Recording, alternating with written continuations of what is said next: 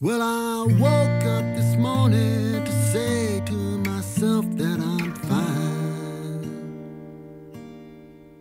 As I looked out the window and I watched my life pass on by, and it mystifies me as to why I'm feeling this way. As my memories shadows of something I just can't find.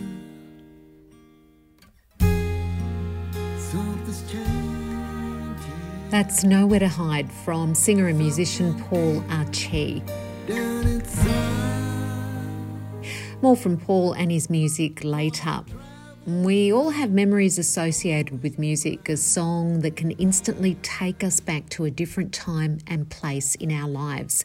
Naomi Sunderland is a researcher at the School of Health Sciences, Social Work and Creative Arts Research Institute at Griffith University. She's a proud descendant of the Wiradjuri people alongside her mixed European heritage and she's one of the people behind the Remedy Project. It's an epic piece of research looking at the role music plays in improving health outcomes in Indigenous communities. So we're actually looking at how music can shape um, people's experiences of health, well-being, and healing. And we're also looking at how music practices such as recording, performance, listening, um, and musical advocacy, so sharing messages deliberately to you know through musical channels, can help shape other things in our communities and environments that shape First Nations health and well-being, like for example racism, like for example service quality and access. So it's a really interesting project seeing how can, how it can affect individuals right through to systems. The project is working with three community case study sites and a number of universities. Edith Cowan University in the Kimberley region is looking at local radio with a particular focus on women in music and performance. Also involved is Griffith University, looking at the not for profit Children's Ground in Central Australia, which works with families in that region. The University of the Sunshine Coast is also involved. The project has also produced a podcast interviewing Indigenous musicians from around Australia.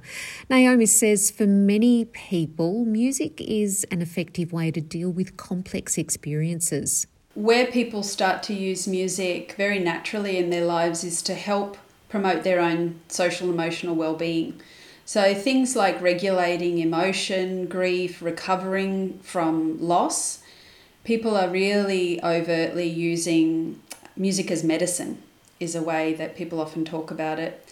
And it's in the control of people themselves so there's that level of self-determination and self-direction. It's relatively low cost or no cost and uh, oftentimes it includes music listening so really over you know um, ways that sort of run along the lines of traditional grieving practices but are not limited to that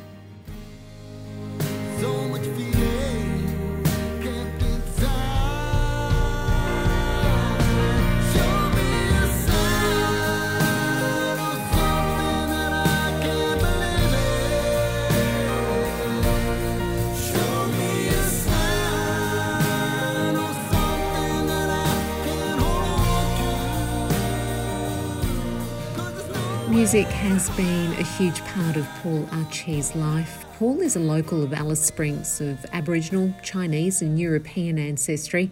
And along with being a singer and musician, he's also a businessman and community worker.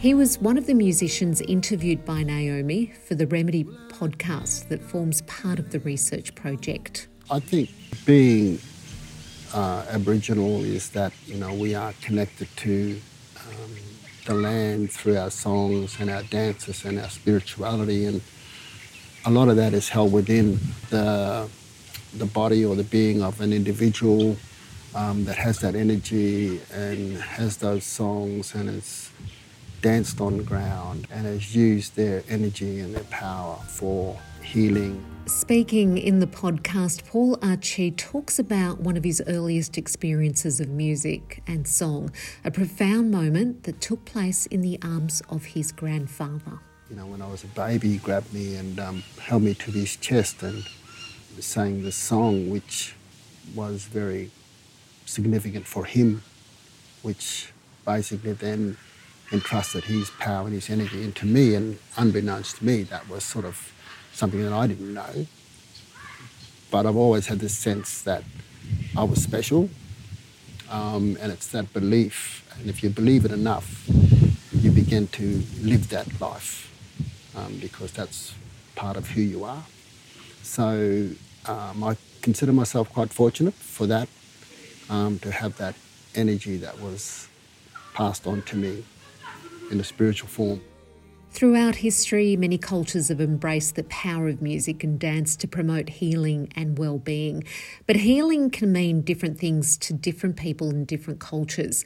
The Healing Foundation is an Aboriginal and Torres Strait Islander organisation that works to address the ongoing trauma caused by actions like the forced removal of children from their families. It defines healing as a holistic process which addresses mental, physical, emotional, and spiritual needs and involves connections to culture, family, and land. Naomi Sunderland says defining the process of healing has been an important part of the Remedy project. We realised quickly we had to add the word healing on when talking about First Nations health and well-being. And for me, healing is really well defined by people like Helen Milroy and others as coming home, um, feeling a sense of well being, of recovery, of peace, um, even amid multiple and ongoing forms of oppression and adversity in our lives. So often healing is associated with words that start with RE, like recovery, remembering, recovering, revitalizing. It's about coming home, um, reclaiming um, cultural practices and rights and also you know finding that space to stand steady on country and bring back all of those things that help make us feel well healthy and happy that are already readily available you know sort of the natural resources or the natural and cultural remedies for our health and well-being the Remedy project is funded by the Australian Research Council, and additional findings are due to be published in 2024. And you can listen to other episodes in the Change Agent series wherever you get your podcasts. Peggy Giakoumelos, SBS News.